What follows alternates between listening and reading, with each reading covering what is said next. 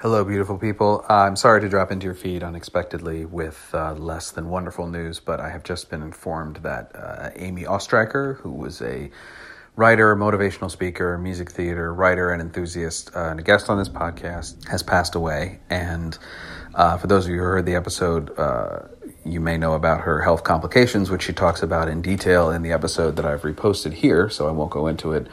But I did want to say, before you listened to the episode with her about In Trousers, that Amy was one of the most amazing people I've ever had the privilege to speak to while doing this show. She was relentlessly positive and enthusiastic and boundlessly creative. And it's the sort of untamable energy of a creative person that she contained within herself. And it was remarkable to watch her work, but then also to speak to her, to read her, what she'd written.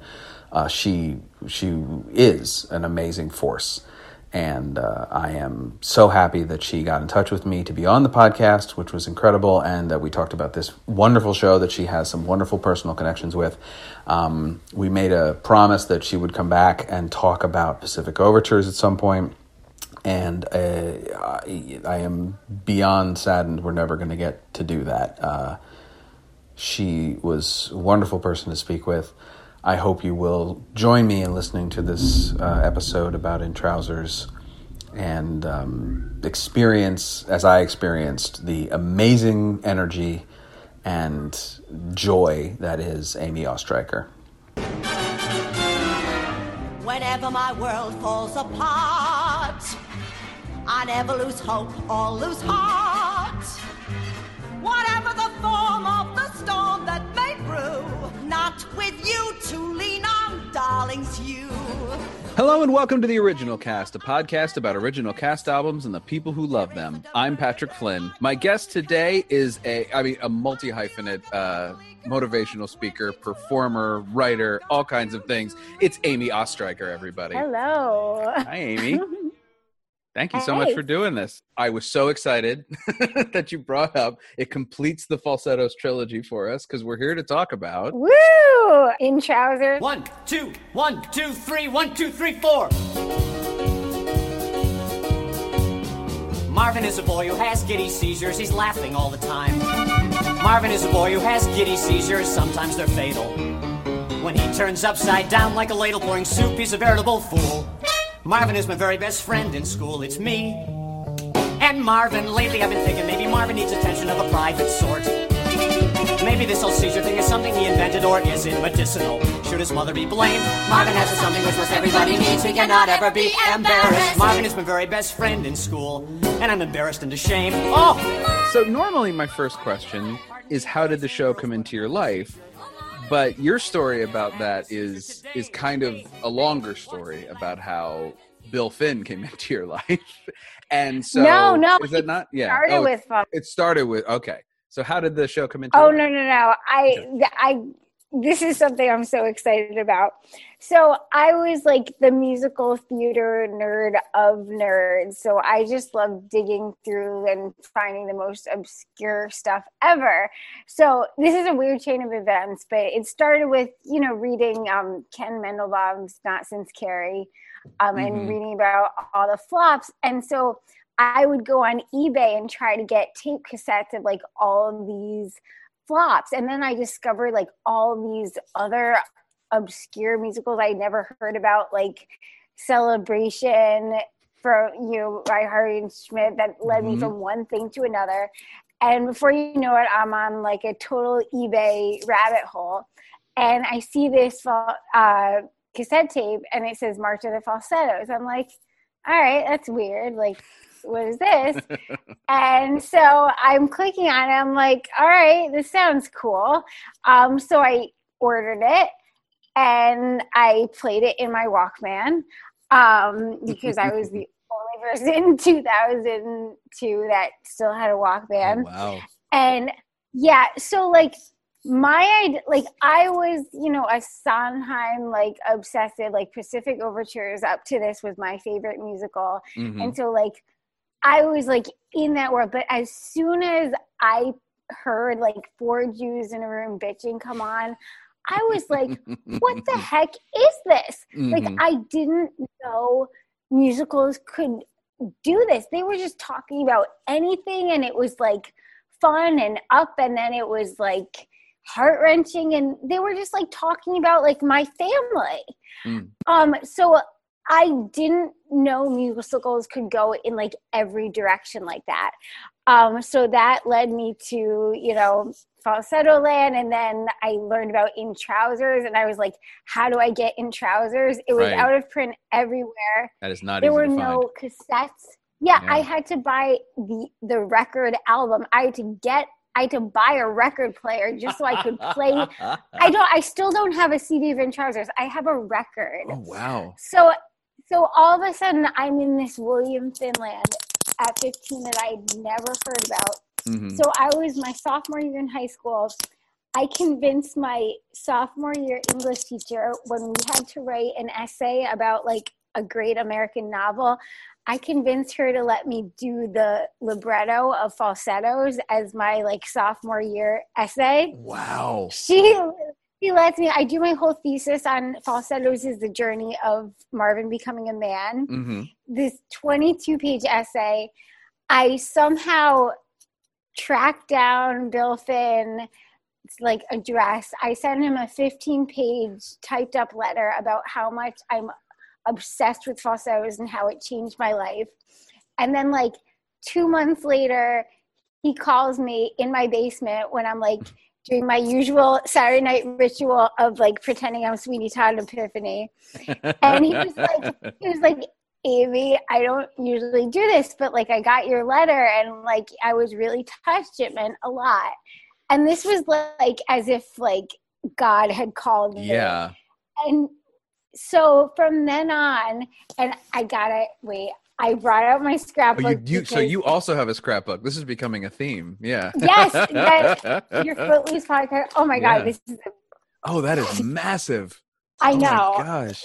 So wait, I have my little, I Xeroxed my falsettos little paper, and the thesis is Marvin matures by adding depth to his relationship. And so then the story, you know, is continued years later when like at 18, I'm in a coma and my mom is looking through my old scrapbook.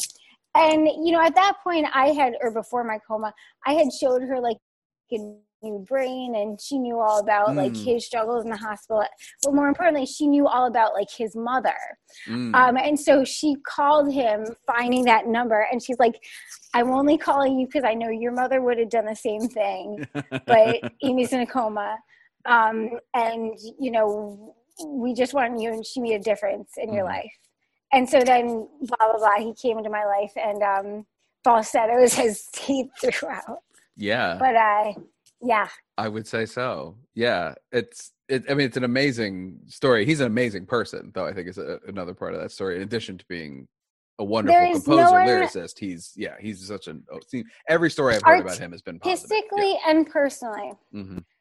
But you know, since we're focusing on the album, just like creatively, there is no one like him, and especially at that time when In Trousers came out. You know, that voice, I mean, I wasn't around in 1979, but there was, from what I've heard, from all the talks and from the albums I've heard around that time, there was no one like that, just talking about, you know, nothing too crazy, but just like, you know, going into, I think it's because it was at a time that a lot of like singer-songwriters were coming out about like very introspective, like kind of, and he really like went into like what's in Marvin's head, what's in Marvin's crazy life. Not only what he writes about, because he does write about very simple subjects usually. I think 25th Annual Putnam County Spelling Bee being kind of an exception in that. And that is even still a very minute story, but he was brought in to compose on that. Right. The ones, the shows he's conceived of and executed, like you say, New Brain and the Falsettos trilogy, he writes about characters whose simple problems and small lives, but also not characters who are, the thing that I really was impressed by listening to In Trousers is how much he sets up Marvin as not a good guy. Marvin's not the hero throughout that you're supposed to sympathize with. You're not going to, or maybe you are, but you're not going to like him every decision he makes. Right. He does some terrible things, and it makes him such a much more rounded character. Exactly. And he made that very clear. You know, he said in the past too that he's not good at writing stories. He writes characters, and then he wanted to like milk them for all their worth, which is how like the Falsettos thing grew out of it. But what I love is he does good things, he does bad things, but the arc of him growing is it's very human, and he still has faults, and he still but he's fallible. And you said the March of the Falsettos title came from falsettos is out of is an aberration out of the normal range, and this was a family out of the normal range. But like everything, whatever aberration you think, like everyone in that family is struggling with is like very relatable and very human. And I really don't think you're meant to like him or sympathize with him. But that kind of grows on you. He does. He really does grow on you. They all do. I mean, In Trousers is of the three, very much just Marvin. And then the other characters, come in as the in the other two shows into more depth. Obviously, Whizzer and Trina are in Trousers, but they don't have as much to do as they do in the later shows.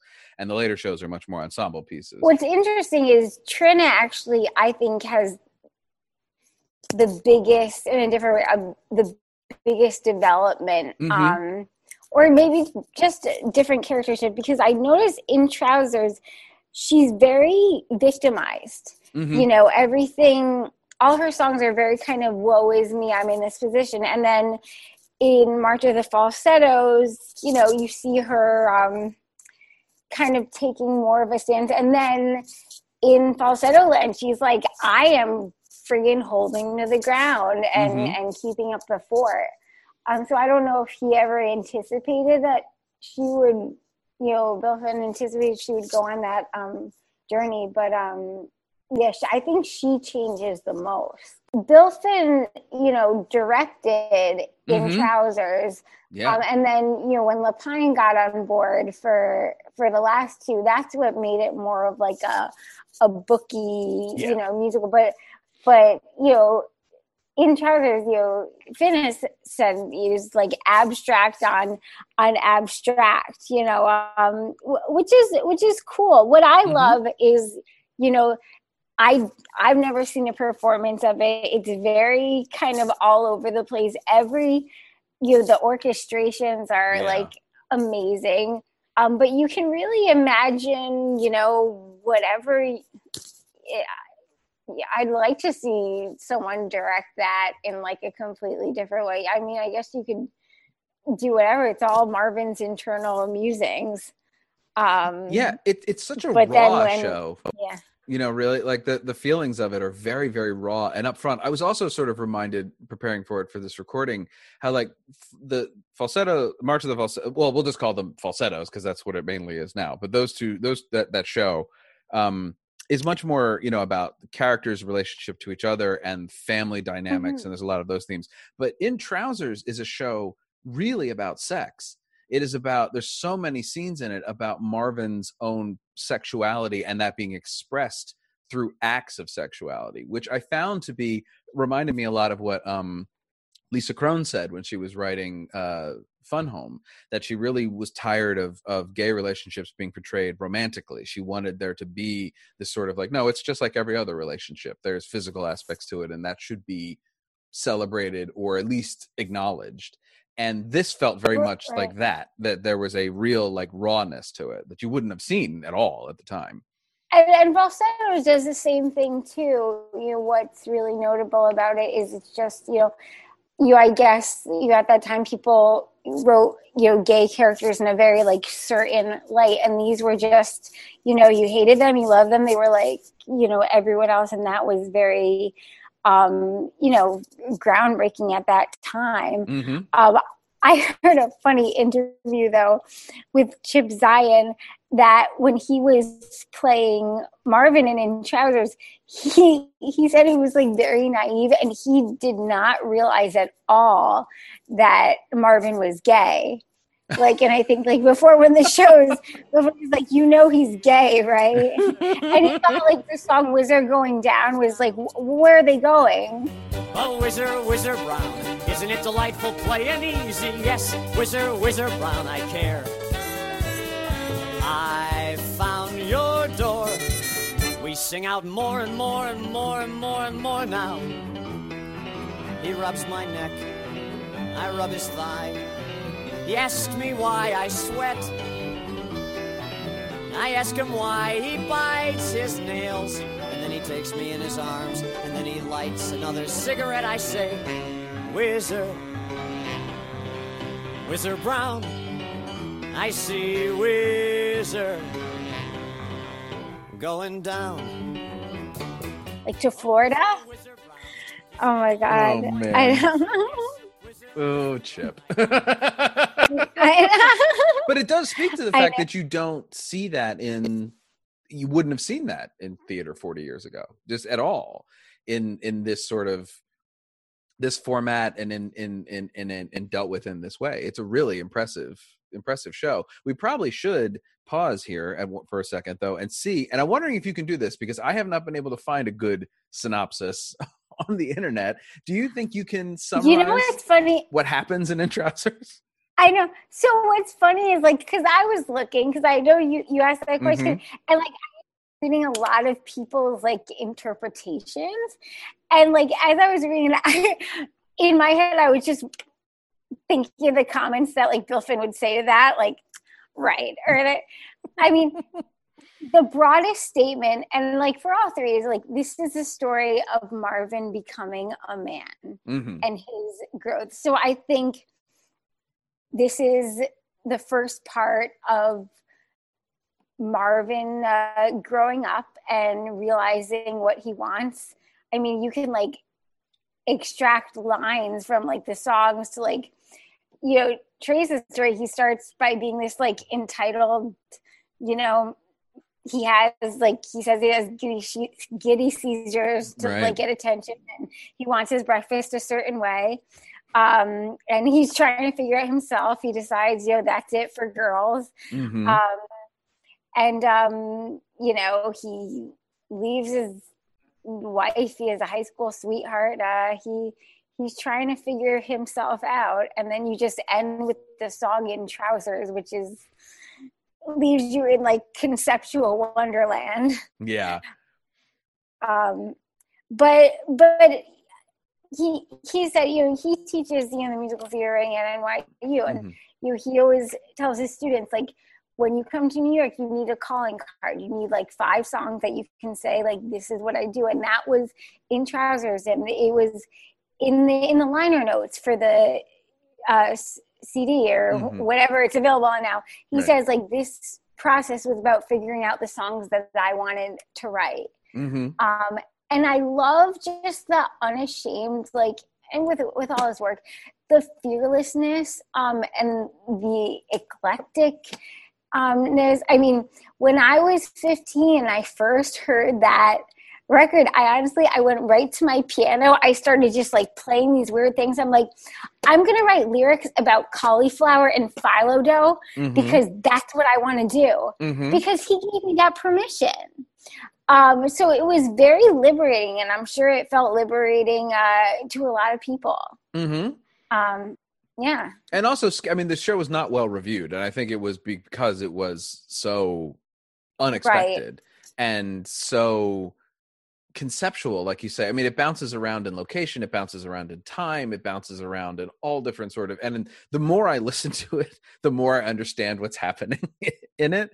But it is really it is a hard show to kind of keep a hold on, and I can't imagine in 1979 seeing this and being like, you know, if the actors don't 100% know what's going on, well, in it, I can't imagine the audience. It did make an impact. Oh, it sure did. I thought I read somewhere it did get some really good. I know it really did something. Yeah. For Playwrights Horizon, like it put them on the map. Well. You know, they never developed musicals before. But and then I didn't say the best part of discovering Falsetto is very weird timing, but Playwrights Horizon was having some kind of anniversary thing. So at the same time, I happened to catch the reunion concert when the original cast did the whole. Yeah. They did March of the Falsettos and Falsettoland. So I got to see the original cast perform it. Alison Fraser, no one like Michael Rupert.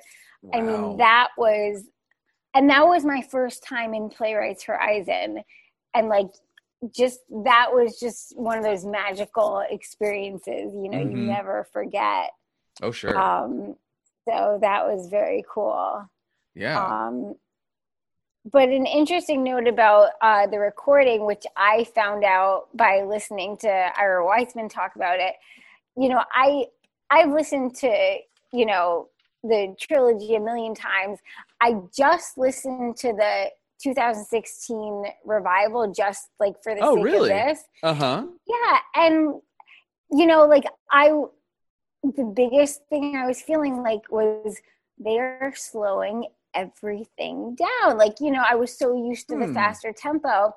And then Ira Weitzman was saying, you know, a lot of people are surprised when they hear the slower tempo on the 2016, but you have to understand we were recording on vinyl, so we were being timed by the second. Yeah. So nothing was that. I didn't know any of that. I liked, you know, the forgeries and the interim visioning at like a marathon pace, but you know, you get used to something. But I thought that was interesting. Oh yeah, there's a common practice among show recordings that the tempos were all taken up because they had to fit on the record. Like there was and there was no ability to put it in a computer and kind of minutely tweak it to make it fit. Like it was tape and it was, you know, just a take. And if it didn't fit, it went away.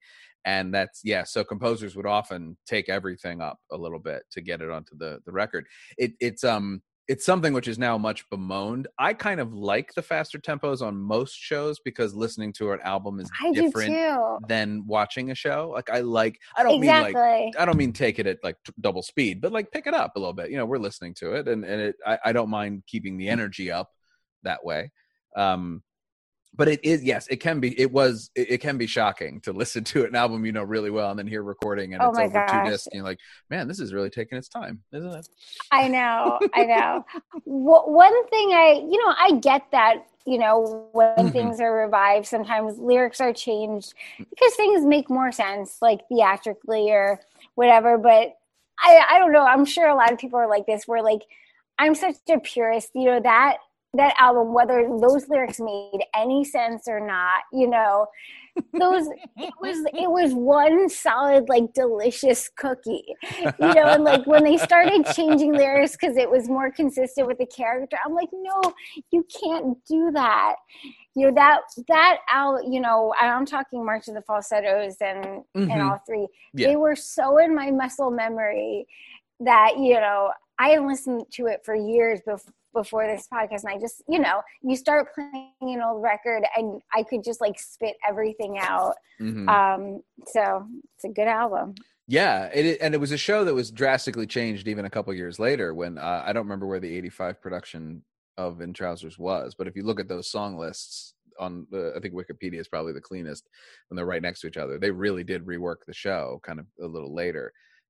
So what album do I have? Well, you have the 79. That's the only recording of it that's ever been made. I have the purple one. Yeah, the purple one with the pictures of confused Chip Zien and yes. And I can't remember which I think it's Mary Testa in sunglasses. I don't remember who's wearing sunglasses. Mary Testa. Yeah. And apparently she was mad that she had to wear sunglasses the whole time because she's like, are you trying to kill me as an artist? But she takes them off once for...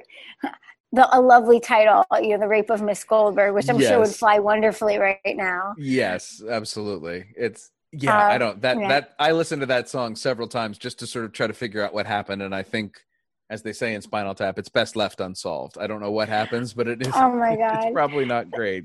I mean, the lyrics of this whole show are so wonderfully quirky and honest and nonsensical. You can't just not love this. It's one of the things that you just accept this as whatever it is, as like, whatever I just listened to, that's good art. I mean, maybe those are my weird standards, but no. But I think it's what happens when you write something that is not literal, that it's more emotional. That I don't trust anything Marvin tells me in this show about what happened, like the actual events of his life. Oh, so you would call him like an unreliable narrator? I would in this show, yeah, because he kind of he's lying to himself for a great portion of the show until the end when he kind of releases himself. Or not even at the end, but sort of towards the end when he leaves Trina and sort of moves on with his life. But he has, yeah, I don't think he's a reliable narrator. I feel what I'm hearing more is his emotional memory of what happened, how it made him feel. Right. And that is more important ultimately in his journey in this show, is for us to understand how this man feels, and then that informs this huge decision he makes to leave his wife and, in this show, 2 kids and future 1 kid, right, for a man, which, you know, is a huge step. Now it was a magnanimous, you know, magnum step 40 years ago, right, because it meant also a certain amount of, I'm sure, social ostracization and all kinds of things like that. So right. It's really kind of it's key to kind of understanding what he's going through and how he's going. So I think the literal events are not as important as the emotional. I mean, sort of, you have songs like How Marvin Eats Breakfast. Everybody into the kitchen. Here comes Marvin. Aiming a gun at the maid. He shoots her head. She falls dead. Oh, Jesus Christ, it wasn't loaded. She's an actor from the old school and a lousy chef. I don't want miracles from heaven, just some eggies over spinach over toast. Can we just talk about how every song here is just so unique? It's so, I mean, he is such a good composer. I mean, I hope this isn't bad, but like, I don't even care what the story is about. Mm-hmm. I mean, that must have been so groundbreaking at the time. It's like every song just, at least it stays with you, and it's so, you know, his lyrics just go there. I mean, it's rhythmically driven, it's melodically driven. I mean, oh God, it's very rhythm driven. That's an excellent way to describe his writing. Yeah, that in general, he has a very, you know, it's not operatic, it's not recitative, but it lives closer sometimes in that vein where characters are kind of singing dialogue. Because he composes, he doesn't transcribe his own stuff. He just plays it. But it was interesting because I saw Elegies, which I also loved. Marvin Rivera was in. He just is amazing. But you know, that's a song cycle. So as I was looking at this, I'm like, well, what if I approach this as, you know, as a song cycle? And you can't really with this, because there's so much. Let's just say I would be very interested in seeing someone direct this. Mm-hmm. That's a call out to anyone. If anyone wants to direct this, there's a production on YouTube.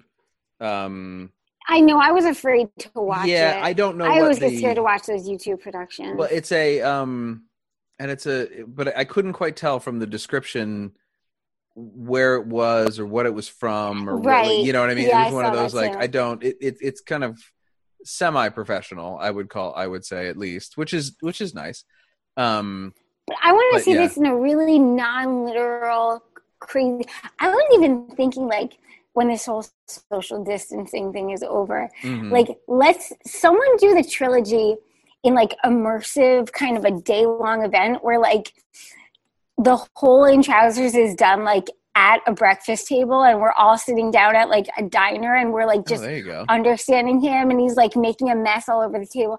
Then like March of the Falsettos, I guess they have to make the dinner for the psychiatrist. But then like I don't know. Do something. You said Falsettoland in a hospital. I mean, that's where like half of it takes place, but it is. Right, and eat hospital food. Right. There you go. It would. Yeah. I would love to see a production of all three of these shows with the same cast doing, yeah. you know, doing the whole thing, because it is just. Well, he's always said, yeah, that In Trousers does not go with the rest. Like, he just, mm-hmm. But I'd like to, you know what, like, own that and just, like, let's see that kind of trip to together. There's a really good history of that, though, with a lot of writers. They're mostly playwrights. They're not composer lyricists, but there's kind of like their warm-up. Well, there's the example that comes to my mind, because he's my favorite playwright, is Thornton Wilder wrote 2 short plays before he wrote Our Town as sort of experiments with the form, and they're called. Which were those? The Happy Journey from Camden to Trenton is one, and the second one is called Pullman Car Hiawatha, which is a show that actually kind of gets staged sometimes because it's like an abbreviated version of Our Town. But they're both employing the stories don't. They both deal with death, just like Our Town does, but they employ that stage manager, narrator, no set style. Yeah, they were planting the seeds for... And I would love to see a production of Our Town somewhere where that was available as a... Like, I don't know how you do that, but like in the Black Box around the corner, if you come at 7 instead of 8, we're doing those 2 shows back to back, so you can then ramp into the full show. And you see his process. Mm-hmm. You know, Bill Finn, he's so personal in everything, you know, he writes. And this really was how he was trying to figure out his voice, the songs he wanted to write. You know, he said, like, a lot of this comes from, like, somewhat autobiographical, so I'm not, you know. Mm-hmm. But how we can see, just like the show is about, you know, Marvin's growth, how we can see his growth, all the way up to... you know, New Brain, where we have a totally different view the next day.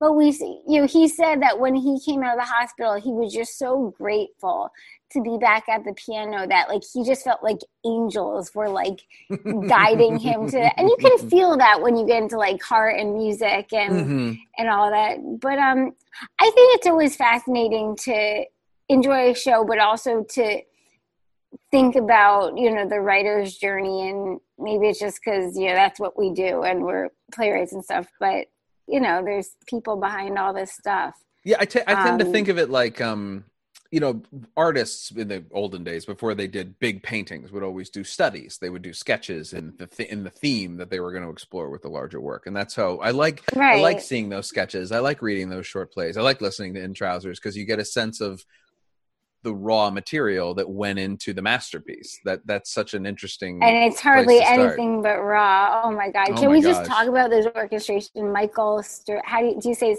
Starobin? Starobin, I believe. But Starobin, I don't know. Don't quote me. Oh my God. And then because I was so crazy obsessed with falsettos as I was 15, that I did pottery. Oh my God! I read this when I was 15, of all my favorite Broadway shows, and see, like, I had to make a few and I kept updating. Like Amy, 2003. Yeah. Oh, nice. Yeah. Well, you know what? Some of these were just because they had colorful playbills, to be totally honest. But look, I have Sunday in the Park with George, and there's falsettos with the key carry. I see Pacific Overtures. Oh, Pacific! Oh my God, I could do a whole other. So wait, at the same time, my sophomore year, because I was so persuasive. My thesis for Modern World, we were doing the Meiji Restoration, so I convinced Mr. O'Brien to let me do my thesis on Pacific Overtures, and it was brilliant. I never wrote to Sondheim after that, but maybe I still can. It was a good essay. You're a very convincing person, I think, is one of the things we're learning here. You convinced 2 different teachers to go outside the box on major projects in the same year. That's pretty impressive. I was... more like I was, don't talk to Amy, she's a musical theater kid. But, oh wait, and then let me show you the final thing from my You're going to have to send me pictures of these things so I can put them on the social media. So oh my God. Oh, you definitely have to take a picture of that. Wait, so because, you know, the coma happened when I was 18, high school senior year, my mom told him, you know, apparently he left me a lot of voicemails during my coma, but I was very groggy. I don't really remember any of that. But my mom told him, you know, we're having her high school headmaster surprise her with the high school graduation. And he's like, oh, I'm going to try to come. My mom's like, no, crazy. Right. And Bill Finn, the most amazing guy, came. Yeah. And I was just learning to walk again, but I was such a friggin' musical theater ham that I tried to tap dance. I stepped on my drain. I pulled it out. And I had to do an emergency procedure before my graduation. Amy, oh my God, that's the most musical theater thing I've ever heard in my entire life. I know, but wait, I gotta say how this came full circle. That, yeah. You know, I eventually, you know, put together my one-woman musical, Gutless and Grateful. Right. And, and you know, I kept in, you know, I still keep in touch with them. I told them about it. And I get a call right before I open at the Triad in New York from my brother saying, Amy, like, Bill Finn's, like, wandering outside the theater, like, waiting in line to come in. I said, like, give him a ticket, bring him in. And to his credit, he saw it. He loved it. And he said, you know, Amy, I love the musical, but you know what's missing? I'm like, what? He's like, you need a moment. It's too happy. You need a moment in that musical where you're like, you know what? Screw this. I don't want to deal with this anymore. Mm-hmm. And he was right. And I put in a whole monologue right in the middle of it that really changed the arc. I revived it the next year, and he saw it. And then he got me to do it at his cabaret series at Barrington Stage the next year. So that was, like, such a full circle moment that I got to do it, you know, right after Liz Calloway did her show as part of his series and in the Berkshires. So he's just been, you know, just a great guy. And listen, he teaches at NYU. He's been a mentor for a lot of people. Mm-hmm. And, you know, that heart comes out in what he writes. He's inspired a lot of people. So, you know, more power to him. Well, I know you've inspired a lot of people too. It's probably also time to tell the audience a little bit about your story. As you've said twice, you've been in a coma. And I said, people are just like, I'm sorry, what happened to this? Your poor guest that you haven't. So I'll let you tell as much of it as you want to. Obviously, you know, you've spoken about your journey many, many times. And there's a whole book, which we'll talk about. But I'm willing to talk about as much of it or as little as you wish. So that I sent to Bill, and he read it, and even all the stuff about him, and he said he really liked it. Oh, good. But okay. So I was musical theater crazy my entire life, and got into musical theater program at University of Michigan, and that was where I was planning on going until April of my senior year. I had a bad stomach ache, and I had a blood clot apparently that sat in a really bad place on the night of Passover, which is why I really resonated with the song from Elegies about Passover. But so I was in a coma for months, which was kind of a shock because I'd never really been sick my entire life. And so then I woke up and doctors told me I didn't have a stomach anymore. I still don't, because you don't need that to survive. Right. But I couldn't. I do want to pause on that for 1 second to the audience and just make sure you heard that correctly, that yes, Amy does not, you lost your stomach. I don't have a stomach. Yeah. You don't need that. Yeah. I'm good. Yeah. But at that time, they didn't know if I could ever eat or drink again because I just didn't have a digestive system. So, and this is why, like, there's a lot of parallels right now that I find that a lot of these tools can be helpful for people now, because I was basically discharged from the hospital because I wasn't in danger of dying anymore, you know, months later after the coma and all that. But the problem was I didn't really have a digestive system. And this had never happened before. Like, stomachs don't, like, explode. My stomach had literally exploded. So we had to kind of shop around for a doctor that could figure out, like, is there a way to get her, like, hooked up back again to eat or drink again? Mm-hmm. So I was in a holding pattern at 18. And so it ended up, long story short, ended up being, like, about over 6 years before I could eat or drink anything, and 28 surgeries later, which is why my first one-woman musical is called Gutless and Grateful. The Grateful came later. And then I just premiered another one, which really goes into the PTSD and other stuff. But really, theater And I, you know, which is, theater really got me through. I mean, a month after the hospital, I couldn't eat or drink, and I got the lead in Oliver, and that really saved me. Because, oh, wow. Well, because I think, at least for me right now, for the social distancing, what's taking the toll is, you know, there's a ton of stuff I'm creating and doing, but it's the isolation that really takes a toll on you. Mm. And being in, like, the ensemble of a, you know, in a theater, like, performing on stage with people, you know, I couldn't drink, but, like, I had, like, a safe, you know, like, theater was my holding ground. Just, like, get in there, like, belt as long as he needs me, and, like, you know, I could be safe. So that's why I think it's so important that, you know, we keep, like, supporting, you know, the arts in whatever, you know, way we can, because that, you know, I discovered, you know, painting through this, I did cats, I did, creativity really got me through. And I can eat now. I always forget to throw that in. But it was tough. I mean, like, waking up, like, one day after the next saying, like, oh, I'll eat in a week, I'll eat in another week. And then, like, years go by. Yeah. And, you know, it's so funny, before my coma, I really, like, loved falsettos, and I listened to New Brain because I was so thin obsessed, but I'm like, you know, the hospital stuff doesn't really resonate with me that much. Like, I applied more to, like, the dysfunctional Jewish neurotic family than, like, hospital stuff. And then after that, I'm like, oh, now I get all this coma stuff.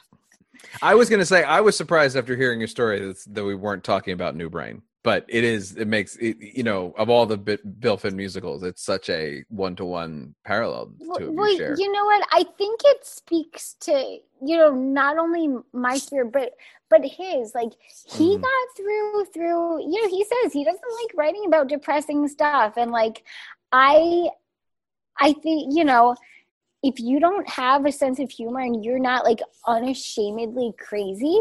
I mean, I got evaluated by so many psychiatrists in the ICU because they didn't understand why I wasn't depressed. Like, they thought I was in denial. I mean, you know, I got to say, I have three amazing brothers and a family that stayed with me. And we were, like, the comedy trio that, like, you know, made jokes wherever. But, like, he had the same sphere, and I think that's why we especially clicked after this. And it comes across in, you know, in all the, you know, the comedy that he writes. He's been through a lot of crap, but, like, his comedy is so genuine. And I know that feeling to have that comedy coming from a place of, like, life affirming gratitude. Like, yeah. So his stuff is just, it's very real, and it's still art, because there are like the kind of, like, solo shows and things like that kind of feel like you're going to someone's therapy session because it's honest, but it's, like, raw, and it makes you feel uncomfortable. Yeah. But the way he taps into humor in a uncomfortable in a good way, like, more of, like, a jolt, like, oh, he really went there. That's what resonated with me before and after my coma. Bill, if you're listening to this, well, he really gets, I mean, it's funny that the quote that he doesn't like writing about depressing subjects, because some depressing stuff happens in his shows, but what he really understands, and I think one of the reasons he probably gave you that suggestion to write something in the middle of your show. He's real. But it's also that there is no joy without pain, especially in completely. Theater. You can't have something be truly hilarious unless there is actually something very sad somewhere else to color those two emotions. If you can take the audience all the way on one direction, you can take them all the way in the other. And, you know, he's very good also, though, at the situational irony and humor of the situation. Right. I mean, in March of the Falsettos and Falsettoland, when you have the character of Melvin, you know, being everybody's psychiatrist and in love with Trina, and, like, trying to pick up the song in that kills me every single time is when Jason sees him for the first time and he's trying to pick up Trina through Jason. You're just like, you're a bad psychiatrist, man. Like, come. Oh my God. Can we just, like, nitpick every lyric of it? Now can we talk about the brilliance of, like, each lyric of this show? No. I could go crazy, which is why, like, when they changed some of the lyrics in the revival to be more consistent, mm-hmm. I mean, I understood some choices, but, like, oh my God, like, where to start with some of these lyrics? But yeah, I mean, even like everyone hates his parents. Everyone hates his parents. Don't be ashamed. You'll grow up. You'll come through. You'll have kids. And they'll hate you too. Oh, everyone hates his parents. But I confess, you grow up, you get old, you hate less. But I don't want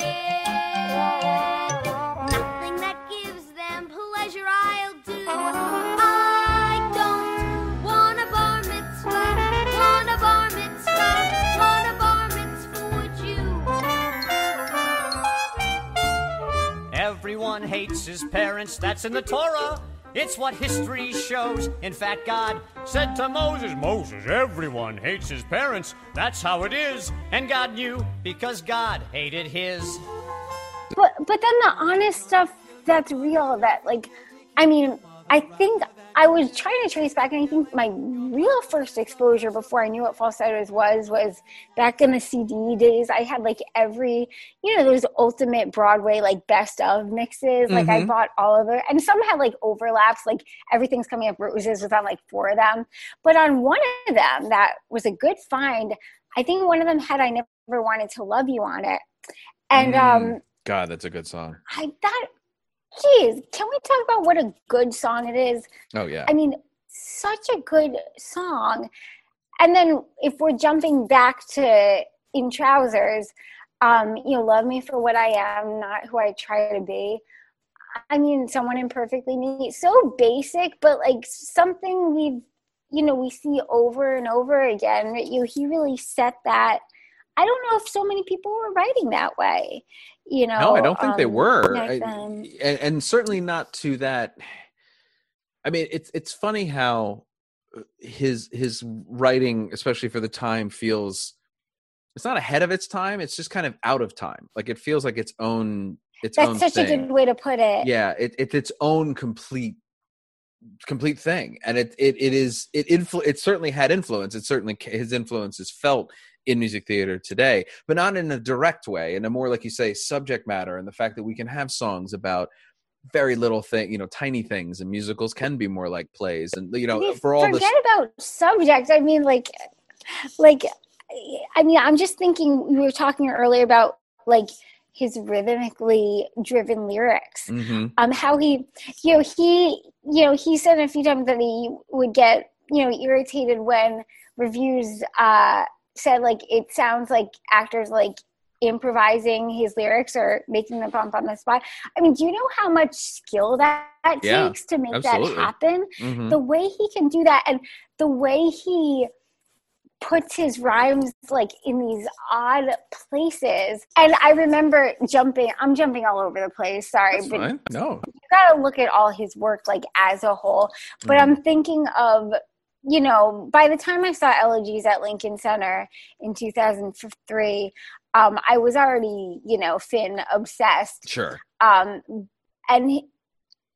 was it was very empowering as a kid who wanted to write songs that, like, each song was so specific, and, like, screw where it, like, went, and screw, like, the overall storyline, but he was so specific. You know, you have Mark's all male Thanksgiving in one song. Sorry if I'm saying songs, you know. No, it's fine. But then you have, I mean, listen to that album. Anyone, please. I mean, Curly Carmelo. Yeah. Built the heck obviously. Out of it.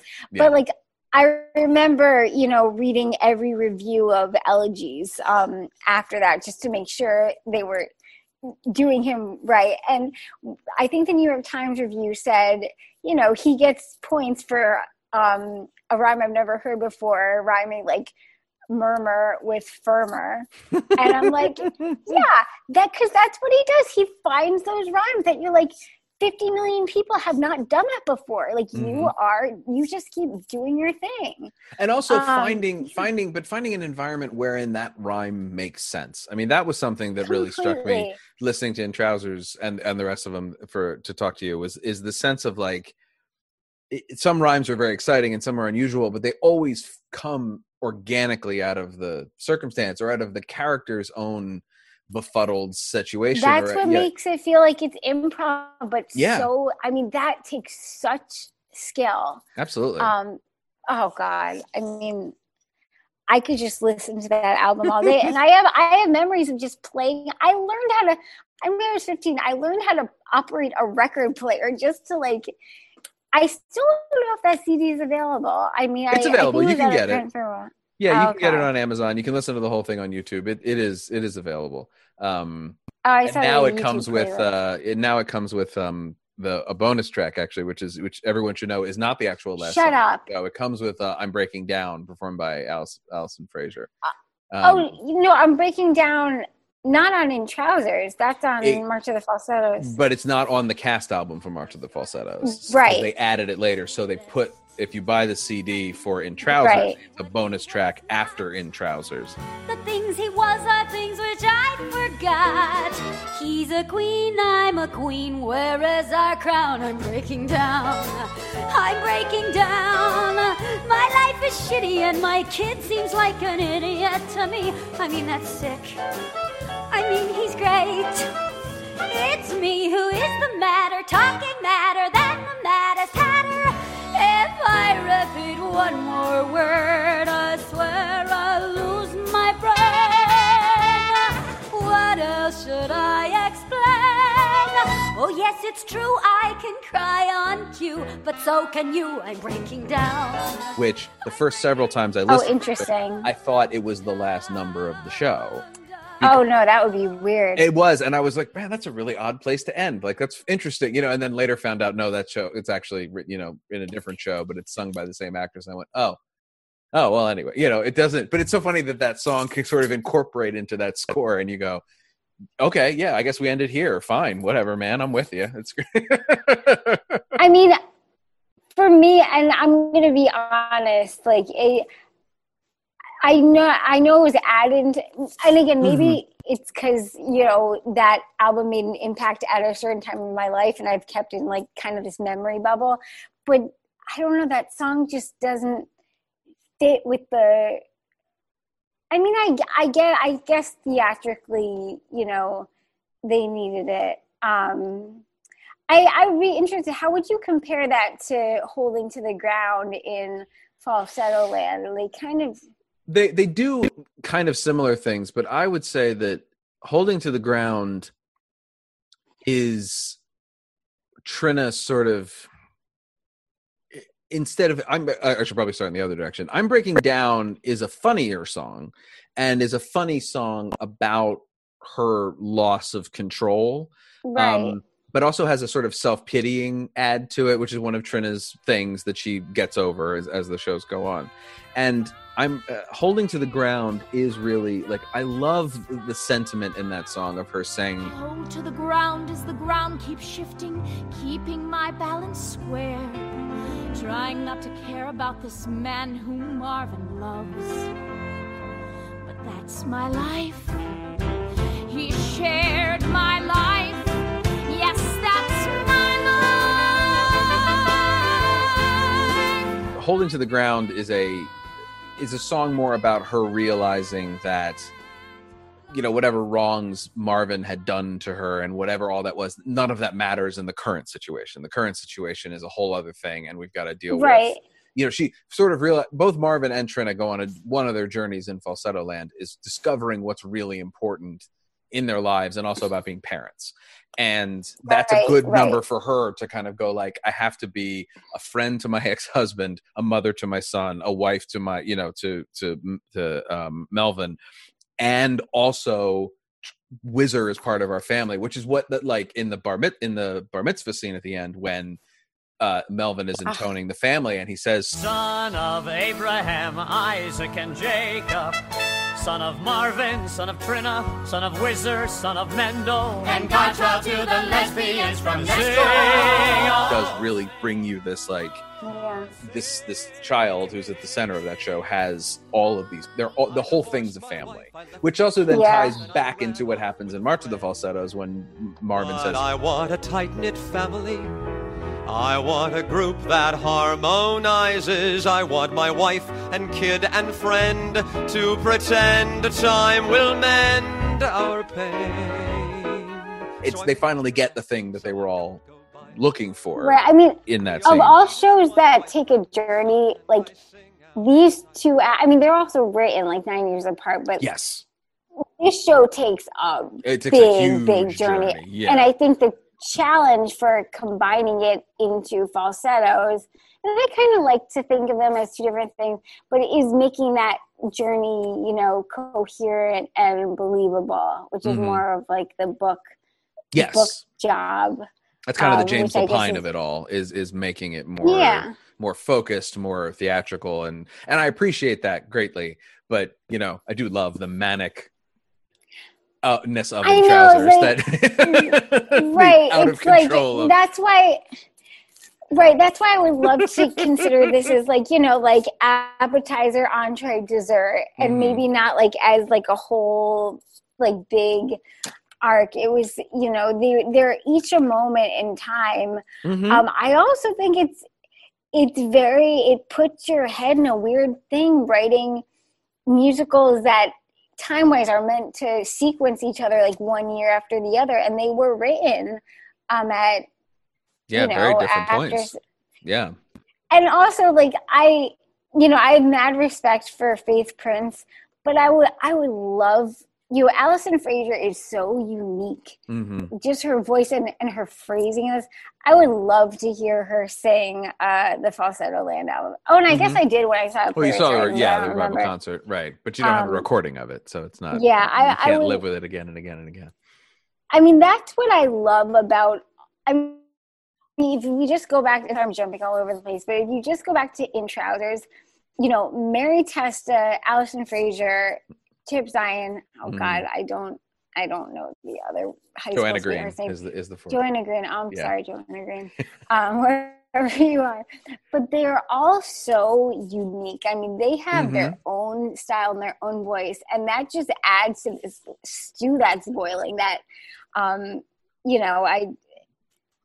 that's what makes that album so special. And it's kind of a miracle that it exists. I mean, that it's like, it's something that can, that it was produced at all, but, you know, this tiny label. Apparently you have Original Cast Records. Bruce Yecko, to think for that.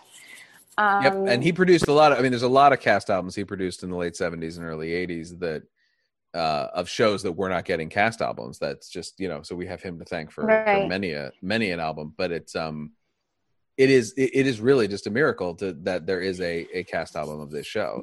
It's incredible. Can I just say one other ballad that another ballad. I mean, I've been trying to think of some way I could somehow squeeze this into a cabaret act or some there's no way. Father to Son is the most beautiful. I mean, maybe we could change it to Mother. So I don't know. What a song. Yeah. I mean, that if the show is about Marvin becoming a man, I mean, and he's painted as such a realistic character that like is kind of a pain and kind of selfish, and the growth that he makes is very realistic. It's dramatic, but it's realistic, and Father to Son is just an amazing realization of, I mean, those lyrics. Father to Son, I for one would take love slower. I've made my choice, but you can sing a different song. Watch as you sing, how your voice gets much lower. You'll be kid, a man kid, if nothing goes wrong. Yeah, I mean, to be honest, I much prefer the style of the first two. Not that I don't like falsetto, but Falsettoland gets more into musical theater character-y territory. It also has a much more direct story. I mean, it is there's the arc, and it's a touching story. It's a very touching story, and it's a good story. I mean, it's a story well told. Oh yeah, and having the journey of the bar mitzvah and Whizzer getting AIDS, and it being like a whole commentary on what's happening. But March and you have the two extra. The lesbian next door. Yes, the caterer and the internist. Janet Max, for anyone that has the Joseph album belting the heck out of that. Yeah, absolutely. The filter fish and food that's from the heart. And still contains songs in it that are very of the vibe, like Miracle of Judaism and A Day in Falsettoland. Yeah, it's very consistent. It's not like totally out of sync. But I saw the first preview of Falsettos in 2016, oh, wow. And that was very cool. Hearing it, Stephanie Block, obviously is her, killer, absolutely. But it was interesting seeing all that as one. I'm going to say one more time. It could be because March of the Falsettos cassette tape made an impression on me, like as one. But it completely worked, and I loved it. But that when you first hear something that like you've never heard anything like before, with that old scratchy kind of vinyl sound, absolutely, it puts an imprint on your soul in a way that other things just don't. It's impossible to replicate. And like you say, when you see something else, see another version of it or another, the twist on it, it's not going to be. And I think what we didn't like outrightly mention is that like this is like Les Mis on steroids. This is all sung through. Oh yeah. There is no book, and he said it's. His lovely self-deprecating humor, that it's because he's terrible at writing dialogue. So like a mentor told him, just like stick to lyrics. And so he just wrote everything through. Yeah. But I mean, he really, how everything flows together, and each song is so musically like diverse, like you're walking in a forest and each tree is like totally different. I mean, I don't want to just fan out like this whole time, but like I think it's too late for that, Amy. I think we've hit that. Interesting. I noticed this time. I never noticed this before. I think it was today when I listened to all three shows in a row, which I don't often do, like in a straight run. Is that each one of these three shows has a three or like a multi-scene. I was going to say that. In it, I was shocked. The rape of Miss Goldman. He loves doing that. He's like Martin visits the psychiatrist, and what's the third? Right. I didn't notice. It wasn't until this that I noticed it in Falsetto. Oh, A Day in Falsettoland. A Day in Falsettoland. Yeah. Yeah, it's a great way to do it. It's like, hey, I'm going to bring in Les Mis again. It's like Les Mis when they have like the big screen saying like 1980 or whatever year it is, now 10 years later. But he does that in a really wonderful way. He has different like reprises, like he has in Falsettoland, he has the racquetball thing, and then another. He also uses the idea of game playing as a motif throughout all of this. I didn't notice the one in Trousers until I listened to it recently. On the nausea before the game. I don't even know what game that is. I think they say hut, so maybe it's football. I don't know. But it was very unclear to me. I kept thinking it was him having sex with his wife. That was the nausea before the game. Oh, you know what? You could be totally right. But In Trousers is up to anyone's interpretation. That's the thing. Yeah. I do want to say before we wrap up, though, you wrote a book. So we should talk about you. We should end you in your book. You wrote a book called My Beautiful Detour. Not blah blah blah. It's great. I wrote a memoir of my life. Bill Finn's in there quite a few times, and some other. Well, I'm sure that music theater in general is in there like a number of times. The world of theater. It's 546 pages because there were a lot of detours. But listen, it's a crazy story with a lot of crap happening, but it's a positive book because, I mean, I got, you know, listen, this is the stuff that makes us who we are. Mm-hmm. I mean, there was a, you know, I think we all go, when we have detours in life, we all think, oh, well, where would I have been if this wouldn't have happened, if this wouldn't happen? But then so many things happen that you're like, how can you even compare anymore? Mm-hmm. I mean, this has made, you know, for a while, I ended up, you know, going to college finally at 25, but like, for a while, like I got into musical theater program at University of Michigan, and I even tried going back there, you know, when I couldn't eat or drink. Mm-hmm. And, you know, Brent Wagner, the chair of the department, was very nice, but he eventually wrote me a letter saying, you know, it's going to be difficult doing this program on IVs. And, you know, I thought my musical theater dreams were forever crushed, but like I came back in a different way, and now like I'm back doing what I love. And so I wrote it because there were so many crazy things in my story, but also like you can use, I mean, I think Bill is the prime example of that. You can use what's happened to you to come back to doing what you love. And, you know, it's not how you imagined it, but, you know, it's your life. And I hope that, listen, like I was supposed to do shows now that are now on like Zoom things, and I know a lot of our lives, all of our lives, have been derailed for X amount of time. And while we're going through it, like I can say personally, like it's not fun, but you know, these are the moments we have right now. So anyway, my book, it was about those moments in my life then. And it's out.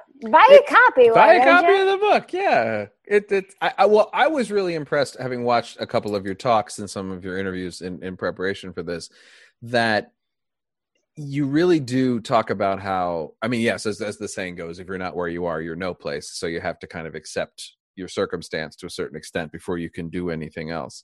But I like that you really do talk about, though, like allowing yourself to be angry, allowing yourself to be disappointed, it's not about like the power of positive thinking. It is take all those things, they're all you, put them all together, and then just keep pushing forward, no matter what the emotion is. Just make sure you're moving.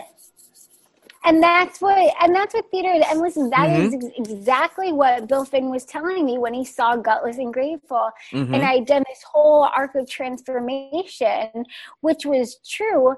But he was saying, but what about those really ugly moments? Like, show us those and work through it. Mm-hmm. And really that gave my show texture. It gives our lives texture. It's given, you know, my life texture. But yeah, I think a lot of people think, because I'm smiling all the time, that like I'm a positive person, but I only got to like, I'm present with whatever's there. And I think as artists, that's kind of what we're good at. We're good at tapping into that, like, you know, ugly emotion in a healthy way, so we can transform it to something else and call it art, you know, assuming that everything is going to be okay by the fall. You know, I premiered my latest one-woman musical, Passageways, of all my original songs and stuff at over the summer, and I'm bringing it to 54 Below on October. I'm on their site, you can see the date, October 23rd, 2020 at 9:30. So all right. I'm hoping that by October, you know, New York, maybe the tables will be farther apart, but okay. Oh yeah. That'd be great. So come if we're allowed. That's wonderful. Thank you so much, Amy. It was so lovely to be with you. This is fantastic. High school ladies at 5:00, we be good girls all, practicing adventures of a sort which divert you but which never ever try to hurt you. High school ladies at 5:00, they sing a la la la la, la la la, they sing a la la la la. Oh, how they're repetitious, la la la la. Marvel and walk, you see them high school ladies at 5:00 now. The Original Cast is produced and edited by me, Patrick Flynn. The Original Cast is on Instagram, Facebook, and Twitter at OriginalCastPod. You can follow me, Patrick Flynn, on all platforms at Unknown Penguin. Enjoying yourself? Leave a rating and review on Apple Podcasts and tell the world. You can also find The Original Cast on Spotify, Stitcher, Overcast, and wherever fine podcasts are available. My thanks to Amy Oestreicher for coming and talking to me. I'm Patrick Flynn, and I can't. I have rehearsal. Nazi love, touch, drink, screw. High school ladies at 9 a.m. stage and look at high school ladies at 5 o'clock.